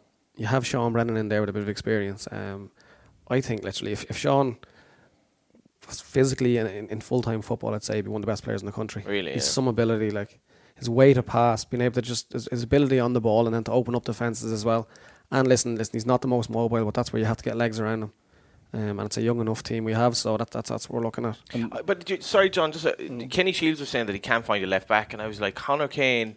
To me, you know, he looked one of the most promising left backs in, in the country. Um, probably the best left back in the country is the boy Griffin, I think, at the moment for, for your boys, JD. But Yeah, Kane. I thought Kane was a coup Yeah. because I was sure he'd go to a Premier Division club, and you, you managed to re-sign him. Yeah, that was that was massive for us. In fairness, um, if you look at it as well, though, like you have the, the ones that are standing out at the minute are the likes of Trevor Clarke at, at Rovers. They're they're literally wingers now these days. They play Yeah. fullback, um, and that's what Connor Connor's sort of in that mold where he's unbelievable going forward. He's got so much energy. Um, listen, he's a really really good footballer, and I think this year if he plays stays stays injury free and ha- has a good season, I think he'd get away. Yeah, To be yeah. honest, I think he'd bypass the Premier Division here, and he could possibly go to the UK. Because it's the first week, Dan, we'll have a very, very brief First Division uh, fixtures preview. Uh, well, start- well, we, we, we should really just have a season. Let's just I'll- let's, let's run go. Well, we'll run through the fixtures anyway. Right. Cabo versus Wexford, seven forty-five. One of the grounds I still haven't been to. Stradbrook. Stradbrook. Yeah, Mm. I don't. I, yeah, I, I've. Uh, I think I was at a rugby match there once many years ago. I don't think I've been there for a football game actually. Cabo would be in with a shout as well of definitely. Well, this is the thing. I, I don't know. Like, I'm not going to. I mean, I haven't seen these teams in pre-season, so I'm not going to go off in a big spiel about them and pretend I know. But what you can see is that, I mean, even Wexford have had a couple of ha- a handful of good pre-season results. Cabinteely have like st- still able like Steve McGuinness and there's good players. There's still there's just good players Mm. at every club. It seems. UCD Shell, UCD Shells. Yeah, well, I mean, I, I mean, UCD are always going to be strong shells. Then they've signed some, you know, Davy O'Sullivan to- and experienced players. I was you know. talking to Alan Reynolds at the President's Cup final. He said the football UCD play. He said Yeah. it's just unbelievable. He said like if, if, if there is one time to get UCD, it's this weekend though, Yeah. because the Harding Cup's on. yeah. and they whatever freshers they have will play in that on the Friday. Mm. So they'll play Thursday, they play Friday, and play Saturday in the three games to get to the final. So if they have players that are first year, let's say Evan Osam or or whatnot, that's their first year into the scholarship, um, they'll be missing. So that's if, if there is a time to play UCD, it's probably around when the college season is still coming to an Yeah. end. Like Galway versus Athlone. Um, Galway United have signed uh, one of your former um, colleagues as well, Robbie Williams. He he must be a massive boost for Galway at the, at that level, John. Yeah, no doubt about it. Like um, Robbie's actually on the B license with me at the moment uh, down in Cork as well. Um, he'll, he'll make into a great coach too. Actually, he's got a good way with people, a good way with the with the teams that he's coaching. But um, what a left foot, and you know, super defender. No, absolutely no doubt he'd be a huge addition for Galway this season. I heard you did a pretty good impression of him. Is that is that true or is that Stop, Dan. Stop, Dan. Don't, Dan. Stop. That's that's enough for me to That's say. enough. It's good don't- impression. Uh, and Drogs v Harps. Let's talk about this. listen, it's in the deep end. That's what I said as well. It's it's. I think if anyone does finish above Finn Harps, it'll be very very close to the top of the league. Um, Ollie will play down every week. He takes. He's very clever. He takes the pressure off his players. Um, I think Gordon Strachan used to do quite a lot in, in, in Scotland as well, where he'd come out and say something stupid, and everyone would think about what Gordon Strachan said, as opposed to the Celtic Yeah. losing the game. And Ollie comes out and he does. He, al- he always says that they win a game four 0 and he says they could have lost five four. and he al- he always says it as well. Like and he says even if they're like last season, a couple of times they got a few great results and they were up the league and he goes, "Ah, we're in a false position." Yeah, And it is. It's just taking all the pressure off his players. So you've made Jake Hyland your captain. yeah, What was his thought there? it's just listen. Jake's um, full of energy. He leads on the pitch like with his work rate and whatnot. And um, I just felt like that. Listen, you, uh, people always say about captains, well, they want to be vocal and all as well. Like, but you can you can be a captain and lead in regards to how you play the game. And Jake's attitude and training and on the pitch is, is remarkable. Another So, big fan of Sam Crow, Jake Hyland. Is that right? Yeah, big fan of Sam Crow. Yeah. Well, we're, we're all big fans of him for the all, next month yeah, anyway. all big fans of Sam Crow, and uh, yeah, Longford against Cobh. You And forget the Cobh have been, Mm, you know, the, so close, the, like the top there, yeah. performing team in the years that you've Lovely mentioned. tweet from uh, Henderson during the week of his son playing for the under 15s. Oh yeah, no, I, Mm, I at did Cobh, see that. yeah, and um, not a goalkeeper. You're not a Amazingly, goalkeeper, amazingly, yeah. a player in the family that's not a goalkeeper. Dan, who's going to win the first division? I think it's uh, it's unbelievably tight, and I, I think it's good that the playoff angle means that I don't think a team's going to run away with it anyway. Um, I, I sort of lean. I mean, Tim sort of mentioned Galway, and I think the fact that Galway effectively are full time, they're training every day. You got to think that's going to benefit them when it comes to okay, the season they're playing one less round of fixtures. Um, but just in terms of sort of you know rest and recovery a bit and but I, I, I'd, I'd be sort of completely bluffing. I think if I was definitive, I think anybody would be in terms of the market. Like you can see, it's it's wide open. I mean, I was impressed with Drogheda when I saw them in pre-season. I think Longford are going to be very strong. But then you, you just wonder, like you see Shells as well, and, and they've sort of made some notable signings. Mm. I, I, I, if you were to sort of say right. Go for your life. One prediction. I probably would go for Galway, but it's not something with any, any. I'd say with any conviction. John Dunleavy, first division winners this year. Um, I look, I suppose naturally I'm gonna, you know, root for Finn Harps, but I, I, I, even being totally objective about it, I do, I do think they have a right chance in the first division. Um, I think Ollie signed extremely well, and um, they have a very strong squad up there. Not just, not just a starting eleven. I would say a very strong squad, and, and plenty of, you know, plenty of opportunity for rotation and stuff. So, um, for me, it would be uh, again tentatively Finn Harps. I think I think Harps are actually eight to one to win the league each way at three places, which uh, on talent wise looks a bit of a no brainer. I think Galway are the most likely winners, um, but uh, they've had a terrible off season, so it'll be interesting to see how they start. They start off against Athlone, which I mean Athlone looked to be a, a complete I shambles. suppose as well. the thing We'll is, it's how mi- I mean, is your budget gone now? I just wonder, like mid-season, who could strengthen if they were close? Because that's the thing. You think Galway, if they were close, might be able to, little bit on it, and yeah. even even Longford might even have the facility to do that. You know, but this that could be the little these these could be the margins as well. yeah, You know, well, that's that's as well. It's the first time I've ever worked with a budget like so. Yeah. It's it is it is an eye opener, and I know you, you try and fight over twenty five euro here and there a week or whatever. Or Was 50 that a, was that a big week. change sitting on one side of the table to the other? You know, when you're negotiating with players. Well, it is because you're thinking in your head, like long term. If I'm signing, let's say player number ten and eleven in the squad, I'm there going, I still need to get another seven in. So even if you nick fifty euro a week off someone, two players, I go, that's that's another player coming in the door then. And as you said yourself there, Dan, it might leave a little bit of wiggle room then in the mid mid season that if, if just say you're lacking maybe a bit of goals or whatever, any part of the pitch you're lacking something. If you have a little bit left over, you can go to the club and go, listen, I've come under budget here.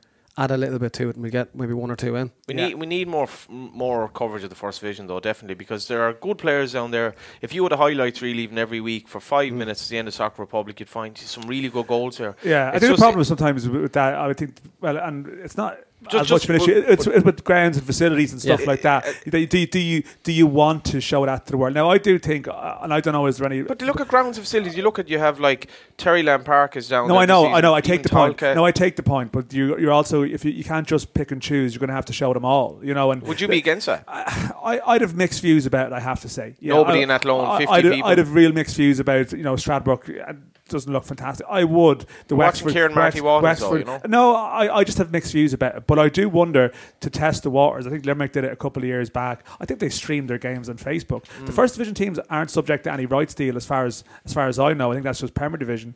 Um, Maybe maybe clubs can be proactive and throw it out there and see what kind of audience they can get if they do things that way. I'd they, be- if, if, I'd if they're going to start streaming games, or they want them through the through the gates, you let them see the game for free. Well, then. this is the problem. That's the other thing where Yeah. if it's 30 people coming in the gate, it's 300 quid odd. Yep, it's a very So valid that, point. That could cover Are two or three doing enough, players. Tim, then. to promote Drogheda down there? Um, you know, I- you're not training all that locally. Yeah. You know, and if there's any sort of a suggestion of like the teams in Russia who like play in wherever, Oh, yeah, and, and Ankara, then whatever live, is, live yeah. a, thousand miles away, that can't. If, if if locals get that in their head, it's very hard to kind Yeah. of change that. It's difficult because you're only, you're only seeing the locals every second week. Mm. Then um, I think you do have to, as we said earlier, the Cork going in to see do school visits and whatnot. Yeah, briefly, you, you're trying to get a link as well with the uh, education Yeah. uh, place across the road. There's a yeah, Diffie is there's talk of a link there. Um, the Drogheda Institute of Further Education, and they've got facilities there that we could possibly use for training. And um, listen, it would work both ways. They've got students then who are in media courses and sports therapist courses, and whatnot. They're They- in media courses. I think there's there's like It's T- tell, tell them to do something else anyway. but e- even at that, like they can come in and maybe do um, take over the social media aspects of the Yeah. club, run it properly.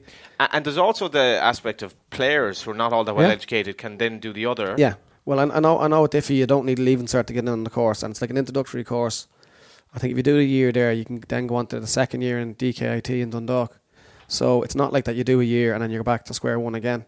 So I think it, it is an avenue that players are coming back from the UK maybe, um, instead of going and filling benches and maybe even sitting in the stands for Premier Division clubs, we can offer them first team football and an education, which the parents will probably buy into a lot more we, as well. we, we had the stat from Steve McGuinness last week that one fifth of the PFAI members, I think, only went as far as their junior cert, which is the same as you, John. Uh, didn't go beyond that because you just played football. That's it, yeah. So there's a there's a huge actual minority of players there who are not particularly well educated. Yeah, Stephen actually. Um, you did well in your junior cert. Yeah, I did all right, I Yeah. suppose. eleven A ones. Yeah. Yeah. Doesn't like Um, to talk about it. No, I don't really don't like to brag. No. Um, But, but, no, there, there is a there, there is like um, the PFAI come in and, and meet with all the clubs um, through the course of the year, and they met with us a few weeks ago, and that was actually a stat that that Stephen brought up, and it's certainly something that that needs to be looked at. Um, and I know they're doing a lot of work in terms of there's a there's a degree opportunity I think with a Griffith College to do it. yeah they, well they've Griffith well. College and there's another one in with a university in Denmark or something, which is a degree in sports management. I think, yeah. Yeah. Like Aaron Barry, who's with us at the moment, is doing that. Dave Um, O'Connor actually finished that course we did. And I mean that Yeah. like that's a it's a it's a full degree. I think it's a four year course, and you know it's very heavily subsidised. So it's a, it's a huge opportunity for players if that's if that's the avenue they want to pursue. But certainly, um, you're not going to you know you're not going to live for the rest of your life from League of Ireland wages. So it's it's something that you have to have You a have look to build into. towards, yeah. um, Dan prediction time for now for the Premier Division. Oh, we, we were a shambles We got, we last got one out of five last week. Shambles. Well, We- your we both what, what's, what was Dan telling me? Your lock of the, the week lock of was, the week what was, was, what was I don't know if Sligo had a single chance against Limerick. Um, But what did he? Why? What happened then? What What do you mean by your lock of the week? That was your the lock of the that was the nap, was it? the- it's the American slang That was for the nap. nap. for the lock of the week. okay. Um, I, he was pretty stressed following the updates at the time. Was have he? to- I have to say a bit, Right. bit stressed. I, so- I, I went. I got my Sligo losses back on Carl Groves. Um, Carl Groves. Carl Groves. I don't even know what his name Car- is. Thinking of. Karl Rove, the George Bush's old old The uh, geezer spin who was doctor. fighting U- Eubank anyway. Yeah, yeah. That's it. Was, it was an informed. It was an informed. But, anyway. but I woke Yeah. up. I woke up Sunday morning dying of a hangover in uh, Manchester, and uh, I was like, "Oh Jesus, them bloody Sligo losses!" And then about 15 minutes later, maybe even longer, I remembered, "Oh yeah, I got it back on the box and happy Yeah. days." Like, Well, the dream, So- but so I don't even think we should do predictions. On No, no, let, let's do predictions. No, Jared Bryan outperformed us, and Yeah. the steak dinner deal that we were trying to do here yeah, is well, we're locked at one out You, know, you went for a steak dinner last night, the two of you. yeah, guys, in, in the in the aforementioned Ranelagh restaurant of last week, Butcher Grill, It's two mentions for the top butcher grill. notch though, John. Getting a free- free steak next week, to is say, it? They, Yeah. they have gone for two and Tim. You're, you're invited you as well. Tim, You're good steak. Do you Good enjoy? steak. Do you enjoy the old uh, ribeye? I don't mind it, yeah. Yeah. I've enjoyed the food myself over the years, so which was a problem. You want to look after yourself No, You're not. That's you what I was saying. I said I had a free gym membership with every club I had for the last 16 years, and I never used the gym. I'm at to join one last week, and it's cost me 40 quid a month. Forty nicker a month. Yeah. Not bad. Not bad. And wa- it's only Monday, Monday to Friday off peak, so I'm limited to where I can go. Right. Bra- okay. Bray versus Well, Pats. well, Your well- former club, Tim. Prediction time. I think Friday night, I seven think. Pats um, will be looking to get back into. I, I I fancy Bray.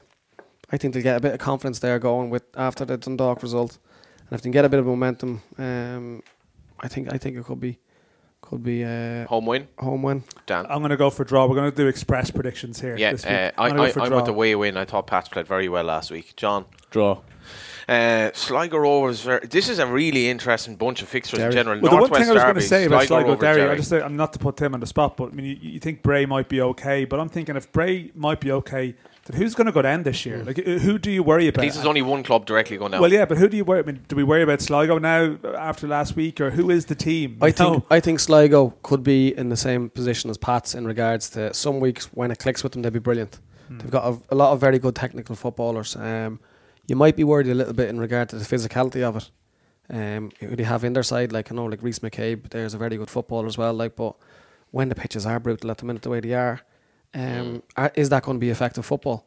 Trying to play out the back and trying to pass it through the through the zones. Um, I think it's a massive, massive game from this weekend now. yeah, Yeah. I, I was disappointed in Derry, Dan, because you know I questioned maybe some of their, their hunger that they went one 0 up in Waterford and lost the game. Yeah, Kenny Shiels was uh, critical of Waterford's style of play and approach, but it, it, it made it sound like Waterford in the conditions almost had think- almost bullied them a bit or I think I heard I heard a stat there that the man of the match had 17 fouls. Kenny was saying right. 17 fouls he made in the game himself, and Yeah. he, he was the man of the match for Waterford.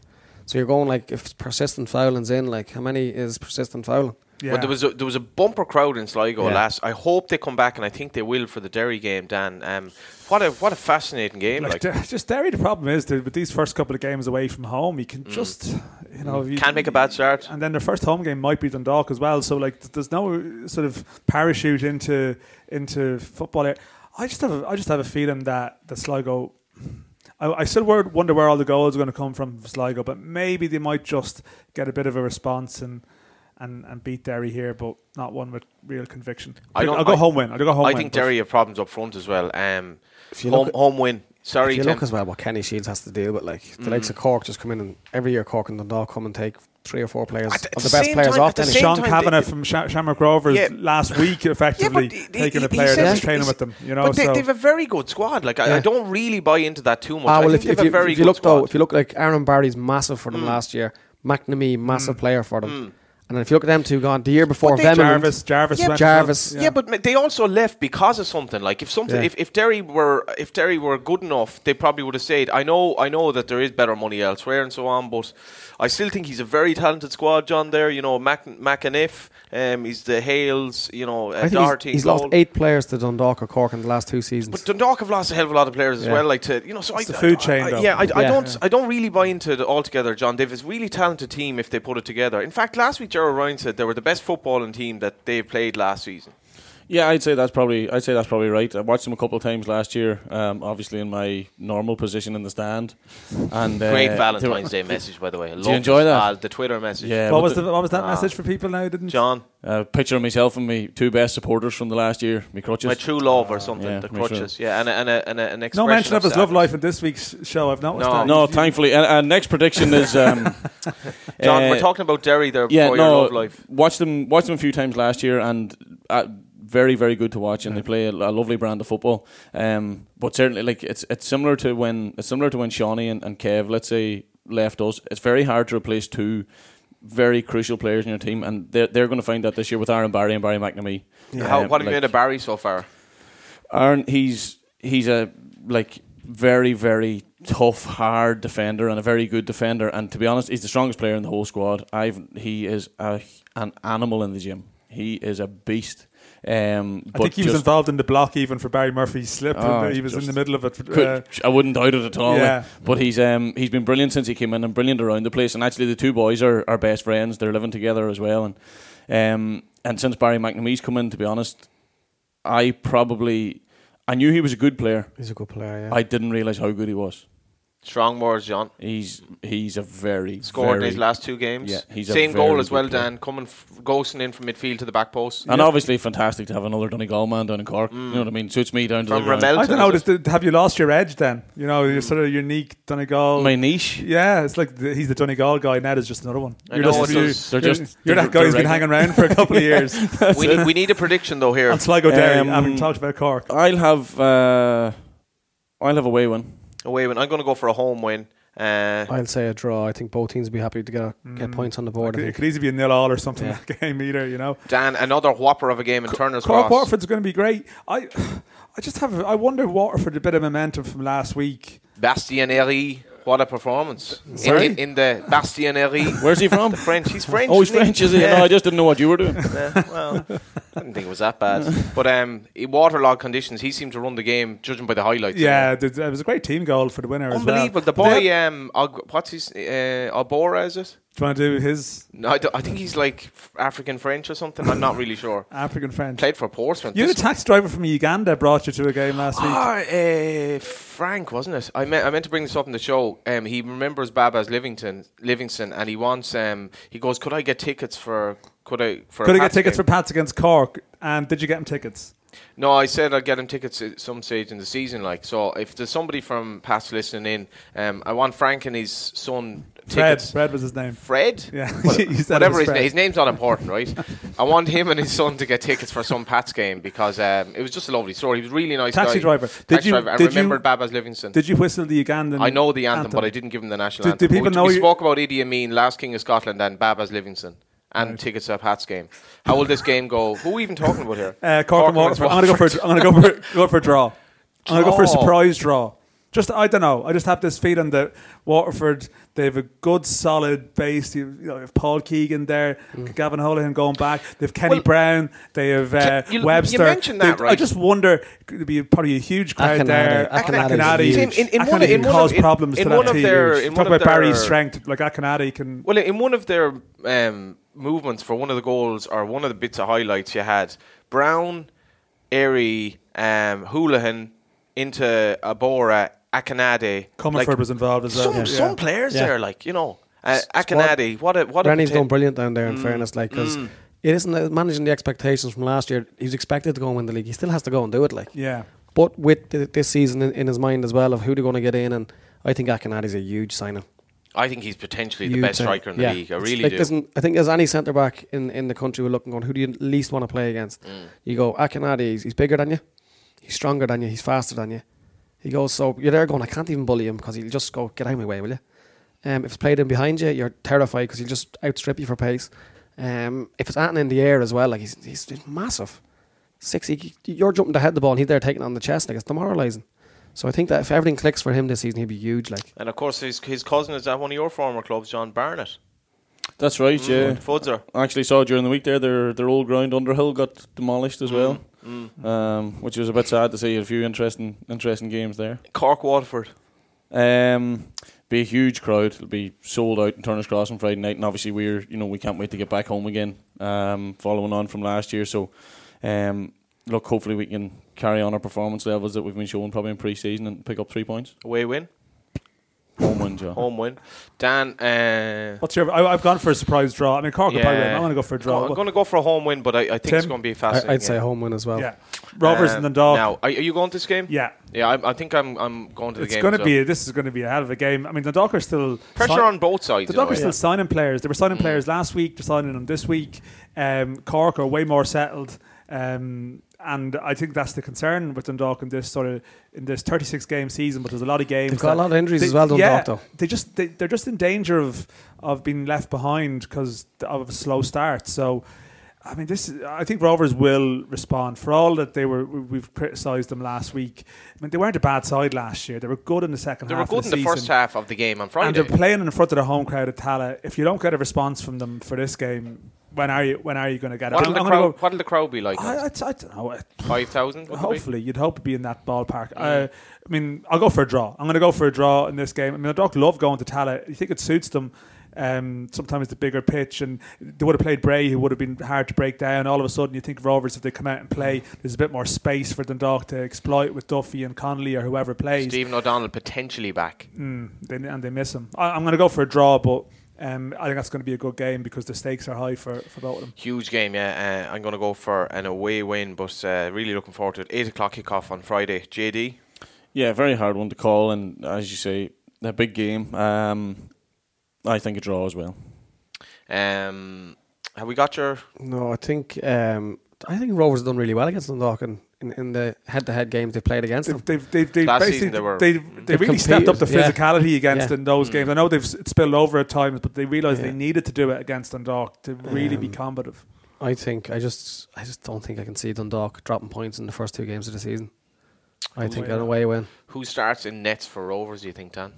Yeah, it, I just the thing about that is you sign Chencinski as your senior goalkeeper, and then he's not picked for the first game of the season. And is that sending out a message to him, or is it just that Horgan is the guy, and that and it could it could just be that, but. Um, I, I'd, I'd imagine it's for Tomer. It must have been an unusual one because I assume when you stay on, you think Mm. you're going to be the number one for It's the first tough game. for Kevin as well if he's dropped um, for the he'd one goal and he was he was criticised, but defensively they were. Ah, yeah, you can't just like. put it all on him. The second goal, I mean, the second goal defending was so bad just after they'd equalised. Um, So he's a young keeper, um, you know, but we shall see what a game that's going to be. And Limerick uh, Bohs. I, again, there could be a decent crowd at this. Limerick won their first game. Bohs will bring Bohs will be you know bringing a nice crowd to the away section down there. This is a six thirty kickoff on Saturday. Um, Tim, we'll start with you on this. Um, I'll go Bohs again. I think Longer's done an unbelievable job there. Uh, I guess we were t- touching on Akinade, Akinade leaves. Um, I know Swan came in and done his cruciate, so but th- then to go out in the first game of the season and beat your rivals three one, remarkable. I think I- I think what what Longer's done there and the budget and with Trevor Croly as well, Big time. remarkable. Like I think I think Stokes looked very promising. Yeah, when he nice on. touches when he Yeah. came But, on. but I thought midfield now. I thought Bohs were well out of it for much of the game, and I think uh, that'll be interesting. Like Limerick don't have a bad midfield at all. Um, But the Bohs, didn't- the- Dylan Watts wasn't even involved. mm, Um, Turner wasn't playing. So they, they've they've a deep enough squad, Bohs. Yeah, you know, they, they, with a tight budget, but they still have they still have Mm. options. Um, Uh, I, I fancy them to go and win this game as as well. I have to say. um, draw, John. Away win. Um, I, by Turner, I meant Morris. By the way, there. Um, someone, Dan, we might get on the show at some stage. Yeah, we Yeah. can. We can probably discuss this off air, but you know, yeah. Well, Yeah. We'll, we'll mention it we here. can't just- Hopefully, maybe we'll, Hopefully we'll, we we'll throw it out to the to the, to the audience. Any guests you want on, just let us know, We- we and plan- we'll see what can be done. you know? including the taxi driver Frank and his son. You could get them on. It's Fred. Fred, Fred, his name's not important, John. Do people realise that you, when you get into taxis, you whistle the national anthem of whatever the nationality It the driver depends is? now. I, I don't know all. you the know countries. all the national anthems. I Give us an example Can of one. you give uh, us- give us an obscure one. Give us there. Uganda. Give us. Can you give us Uganda just to close us out? Can we Yeah. get a bit of the Ugandan national anthem? Because I know you've got it. I'll, I'll just start it. Play us out on this. But the funny thing is, when you when you do as little as that, you see the, the face light up of the taxi driver, or when they go, "Ah, I remember you from two years ago." You know, I swear to God, I've had taxi drives in Dublin. it brings you the shortest route there. Yeah. yeah, Did- did- was there a time I was in a taxi with you and there was like a guy from the Nigerian provinces and you Uh, knew the regional, the regional Biafra. Yeah. because Biafra is the famous uh, Sibelius Finlandia tune that everyone should know. Um, it, it was a, it, it's going home on the Hovis ad back in the day. It's Can actually you- quite famous. Oh, okay, okay. But, But, um, finish that with a bit of Uganda then. Come on. Yeah, no, I, am leaving it at that now. To be honest, but uh, Tim Clancy, right? What what is as- your realistic aspiration this season? to still be in a job at the end of it for starters. Um, no, listen, I think we'd be competitive. Want to be competitive in every game, and um, listen, if we if we get to the playoffs, it'd be brilliant. Playoffs is a real godsend, isn't Yeah. it? It, it, You it's know. something to aim for. Like, um, I think, listen, saying to go straight up, I think with the squads the other other teams having that, it'd be a bit too ambitious. But listen, we, we we'll try our best to get into the playoffs and be in the mix for the playoffs. Anyway, something to play for going into the last six, eight weeks of the season. Because we could be having a bad season, Dan, but still all of a sudden I, we could finish fourth here. Yeah, it's a strange because Yeah. it prolongs the season as Mm. well. And I Yeah. guess budget wise and stuff, then you have a few extra weeks, but Yeah, a few Mm. extra crowds. It's probably good for everyone. So no, I mean I know it's, it's sometimes it can feel like we're tokenistic. Oh, we better say more about the first division, but I think it'll naturally create its own interest this year because, as Tim mentioned, the last couple of years, like well, look, what's gone in the first division? Well, they're now 16 points clear. They're now mm. 14 points clear, and there was there was no stories to really latch on to last year. Even when Cove were going well, they were sort of. You know, When- they when are they gonna fall away, like? Yeah, yeah. So I, I, I hope you know I hope that we have a, a, a competitive year. Obviously, Athlone is the one team we didn't really mention, and naturally they need to avoid a repeat of. Uh, we didn't say much about. Longford either. The two No, Longford have clubs. strengthened some Mm. players, and I Mm. mean we'll, we'll we'll try and talk about it more. You know, as the, as the season. As We'd the a lot to season get through progresses. today. A lot to um, get through. It's gone on. We've gone on again. People Yeah. are probably wondering. It won't be When like will this this ever. Um, I, I want to wish you the best, Tim, because you know it's always good to see young managers. Last question: What's the latest on your ground situation? Well, as far as I'm aware, is I think the FAI went public with as well. John Delaney saying that the the ground will be sold and they're looking to um, rehouse the club out in a brand new complex. I think it's about ten kilometres away, near the motorway. So listen, if that's the case, um, it'll be done in three or four years. That's this is the transitional period that the club have to get put in structures, as we were talking about earlier in regards to the education and to get that in place, and then attract better young players, and then a training facility. Um, I think it should be very uh, good for the club going forward. Very And exciting. Johnny Dunleavy, great to have you. And we didn't have that much out of you today. You were quiet enough in the corner there.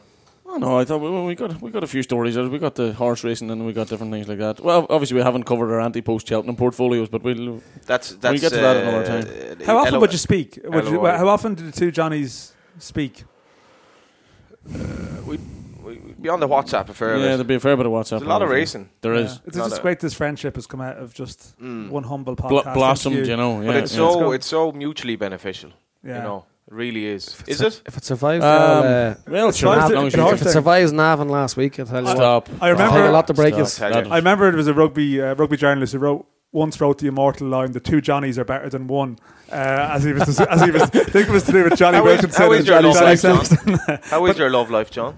Oh yeah, quiet, John. You know. Quiet. Yeah, yeah. Um, but we, we really hope to see you back playing soon. Um, Thanks very much. Very much looking forward to it, and uh, you know you've you've you've a back four that's uh, a very strong back four, but it'll be all the stronger for your return. Please Ah, God. no doubt. Look, it'll be tough to break back in and all that sort of stuff. But at the end of the day, I just need to get myself fit first and foremost. So plenty more hard work, and um, hopefully it'll not be too long. Twenty six. You still have a long road ahead. Please God. Yeah, longer than the horse anyway. Hopefully, Well, he's dead, John. he is John. He is John. this show is now coming to death as well. Thanks very much, Dan, uh, Tim Clancy, and uh, that was in association with Air Sport and uh, Independent.ie. And enjoy uh, ep- season, sorry, enjoy week one of the first division and week two of the Premier Division. And I can't wait. And thanks for listening. Our